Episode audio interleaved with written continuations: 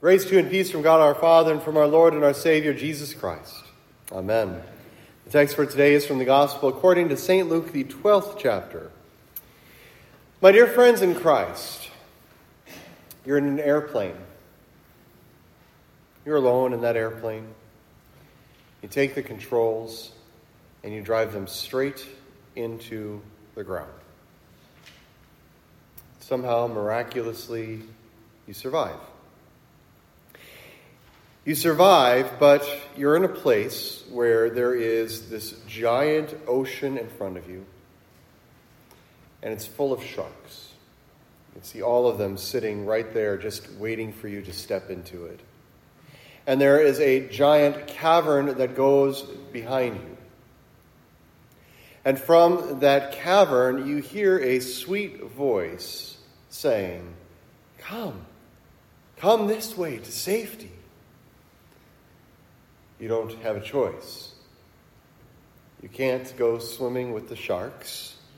You can't stay on that rocky beach where there's no food, no vegetation, no animals. All you have to escape is the cavern. So you make your way into the cavern, into the dark. And the voice calls to you, Step right. Now go left. Avoid the big spire in the middle. The voice is sweet, so you keep trusting it, you keep following it. But all around you, you begin to hear snarls. And you begin to see, just by the light that you have, that small little pen light that you happen to have in your pocket, you can see eyes reflecting at you in the dark. And as you make your way, the snarls get closer and closer and closer. And the voice still cries out, Come this way. Come to me. You feel like you don't have a choice, but you have to follow. Till finally, there's a break in the ceiling, and the light of the sun shines through it, and there you see the most gigantic wolf you have ever seen in your life. I don't just mean a wolf, I mean like a wolf the size of the Empire State Building, standing in this giant cavern. And as you look around you, this giant wolf is there, and surrounding you are all these other wolves that you know are snarling. They've got blood on their snouts, they've got uh, snot dripping out of their noses. These are horrible things to look at, and you know that they're coming at you. And this giant wolf speaks with that sweet voice run. And so you do. All of a sudden you stop and you think, what am I doing? I'm going to be gobbled up. Because all of a sudden, this wolf has started snarling too. And while he snarls, he still speaks sweetly run. What do you do? In this moment, I would highly suggest you run under the wolf and fall under his protection.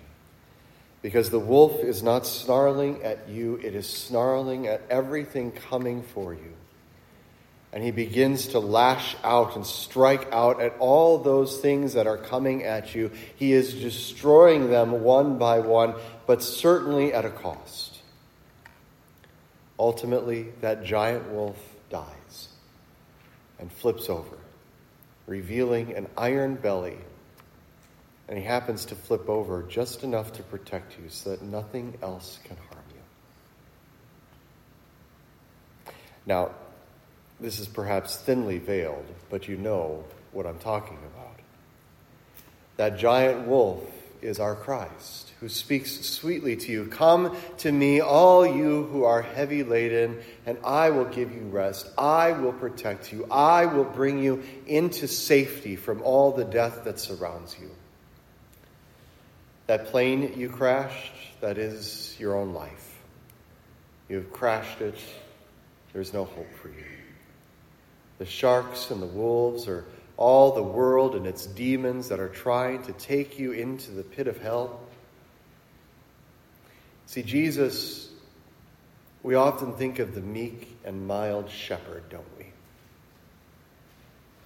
We don't think of him as the strong, fierce warrior, the one who becomes sin on the cross. I mean, literally, that's what the scriptures say. It's not even just that he takes our sin to himself, but that he becomes the entire embodiment of sin. And thus he's killed. And he dies, protecting you. Jesus has not come to bring peace on earth,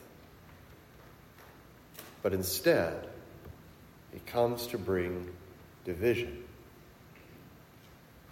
You might go, well, that doesn't sound like our good Jesus.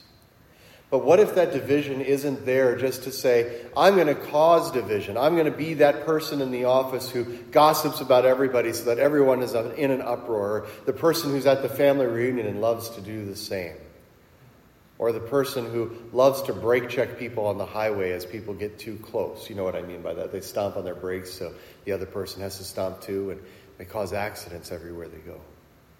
That's not the division Jesus Christ comes to bring.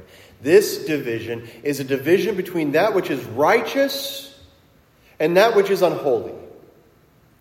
This division is there in order to save those to whom he belongs and who belong to him. That division is there for protection. After all, imagine you're in this giant fortified city, and there's an army at the gate. Is the wall that divides you from the conquering army a good thing or a bad thing? It's good. But that wall is causing division. And that's a good thing. When Christ says, I come to bring division, this is what he's talking about. He's not here to make us all sing kumbaya and wander around like hippies where we're all holding hands and saying, Peace and love, meet me in San Francisco. That's not our Jesus. Our Jesus is the one who speaks to you sweetly, but who is an absolute wolf and a terror to anything that is unholy. He has come to destroy them. And He will. And He will. Now, for us, we need to realize first, we were once unholy. You were once walking in the darkness. You once were one of those wolves with blood on its snout. You were a sinner. And according to that sinful flesh, you still are a sinner, but Christ has transformed you. He has given you a new nature, He has given you Himself. And so while you do struggle against that sinful flesh all the days of your life, that new nature within you says, You are not this sinner. You are one of Christ's redeemed. You are, as we often say, a saint. And that is our identity before God. We sin, but we are sainted. And this is good. It is good. For if we are sainted, then we may have confidence that the wolf that comes to destroy this world is not going to destroy us as well. Because we are no longer the wolves. We are only his own. We are those who hear his call and listen to him. But he is coming to cause division. He's coming to protect you. It's hard to imagine, I think, maybe for some of us, maybe not for others, the kind of family dynamics that would need protection from a father and a son, or a son against a father, or a mother against a daughter or a mother in law against a daughter in law? What kind of family dynamics have to be going on that it's better that there be a dividing wall between them? In our worldly sense, we can think of a few situations, right? Abuse, neglect, more abuse, more neglect. But in Jesus' mind, that's not the worst thing that can happen. The worst thing that can happen is that one who is righteous in a household is attacked by one who is unrighteous. Not physically, not emotionally, not psychologically, but religiously. Where the unrighteous and the holy meet. There, Christ is protecting the holy ones. When he says, I have come to bring division, this is what he's speaking of. He is there in that place to protect those who belong to him. And that is good. We often want to see Jesus as the meek and mild shepherd of the sheep. We see Jesus as the one who goes silently to the cross. We see Jesus as the one who lets people do whatever they want to him as he's led on the way to that hill. And that's good. We do need this Jesus. But Jesus is bigger than this. And here's the thing, too, friends. Your Jesus speaks a message that the world can't stand. Put yourself back in the cavern. He is calling out to you to follow in his way, to come to where he is, that he might protect you. The entire cavern is full of enemies who would destroy you. They hate his call. They want to rip you apart piece by piece. They hate him and they hate you for listening to him. The world loves it if they can get their teeth into you. They love you when they can bite you, snarl at you, and eat you up. The world loves it if you are separated from Christ. But if you're listening to Him, they hate you. They will always hate you. They will always seek to destroy you. Because your call then to everyone else who crashes onto that beach, and all of us do, is to follow in the footsteps of the Savior. And the world can't stand that. The world won't stand for that. And the world will seek to destroy you. The message of peace that Christ brings to you is a message, it's a declaration of war upon the world and they will not stand for it. I have said for some time that Americans, we don't really know what it is to be persecuted, but we can begin to see the signs, can't we? They're out there, they're coming, and that's not a bad thing. Persecution is a blessed thing. Precious in the sight of the Lord is the death of his saints. If the world comes for you, let it. Let Jesus be the one who brings division and not you. It's true, we speak the truth. There are so many things that we could pick on, right? Homosexual agenda that's out there, this idea that men can be women and women can be men. These things are out there. Living together before marriage. I mean, all of these things. The world just says, yeah, this is fine, let's do it. And if you do it, the world begins to tear you apart. Not because in that way you're living against them, but that's the first act. If they can convince you that something other than God's truth is true, you're missing an arm. You're missing a foot. You miss your head. And so it's true, we have to go out and we have to speak that truth of God as well. But we don't do it in a way that, well, we're jerks. We do it in a way that we live peaceably with those who are around us. Because it's not our job to bring the division. Christ has already done that in His Word. In fact, the scriptures tell us, in as far as you are able, live peaceably with everyone.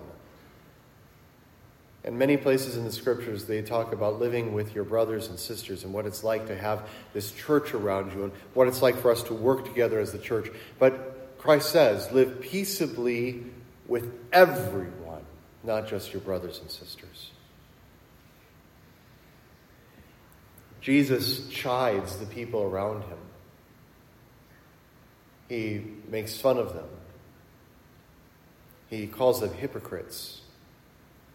Again, this is not the peaceful Jesus that we think of, right? You hypocrites. You see that cloud rising in the west, and you know that a shower is coming. You feel the scorching heat wind out of the south, and you say there's going to be a big old heat. We know how to read the weather. And for Pete's sake, I mean, we still do the same. Don't you often find yourself watching the weather and knowing more than the weatherman? Because you can go outside and, well, you feel it in your knee, don't you? Or you feel the wind coming in just the right way, and They'll say it's going to be sunny and you know it's going to rain. They say it's going to be cold and you know it's going to be a hot day. We know how to read these things. We live in Wisconsin. We know that when the leaves begin to change, autumn is coming and the first snow is not far behind. We know that when the buds start sprouting on the, the trees, that, well, we're probably going to get at least one more good snow and it's all going to melt within a day. We know how this works. We can read the seasons, we can read this world like a book. We know what's coming. But Jesus says you look at this stuff and you can figure out what's coming, but you look at everything else, the signs and the times, and you don't know how to interpret that. Open your eyes. We often pine for what was. I always hear about how the synod was just so great back in the 50s. I hear how great even our church was back in the 80s, and perhaps I'm even guilty of it myself. We think of what was in the past. Well, I got up news for you. The people in the past didn't read the times, they didn't prepare themselves, they didn't see what was coming. And so here we are.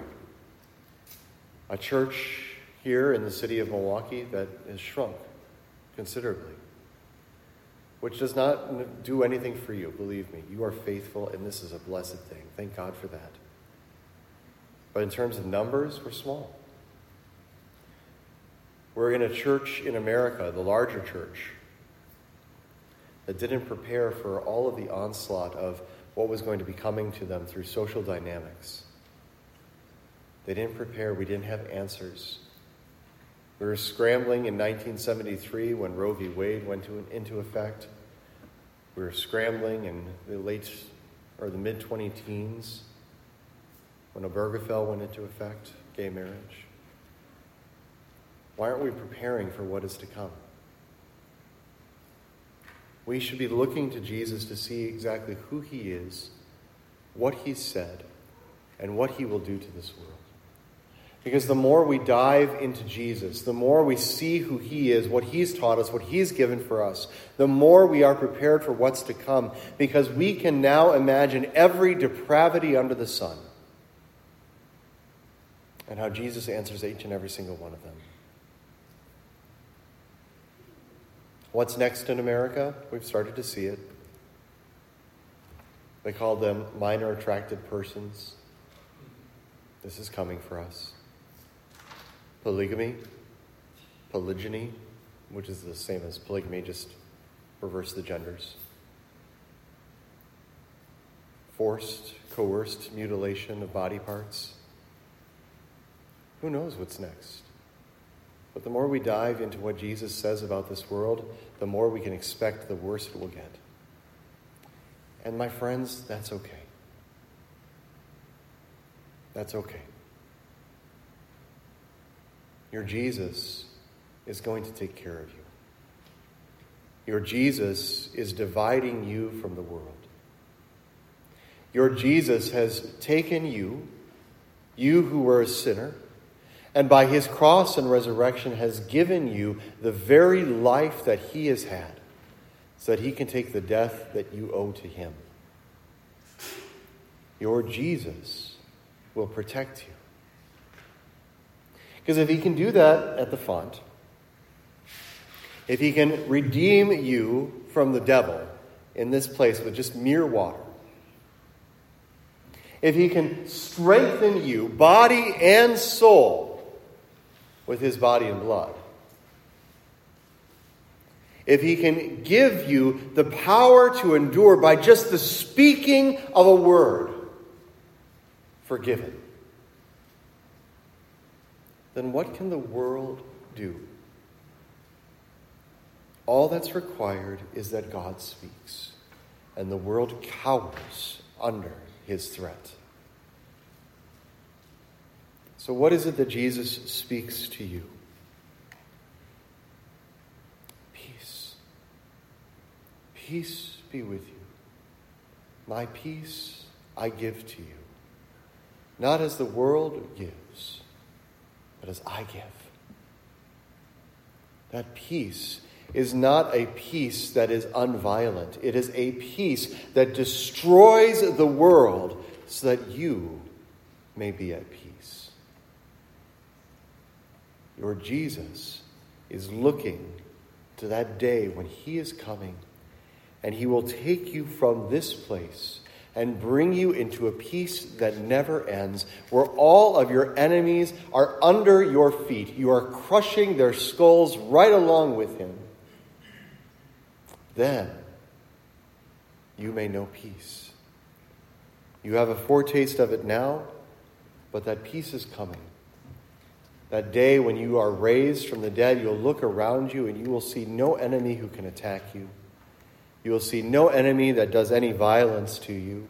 It will not be anything within you, and it will not be anything or anyone from outside of you. For indeed, Christ is all in all. And he brings you peace, even while he does violence to the world. So trust, my friends, in that sweet still small voice of your Jesus who cries to you with good words that you might depend on him, but snarls at the world. Trust in him, for he will see you through. In Jesus' name, amen. Now may the peace of God, which passes all human understanding, guard your hearts and your minds in Christ Jesus our Lord. Amen.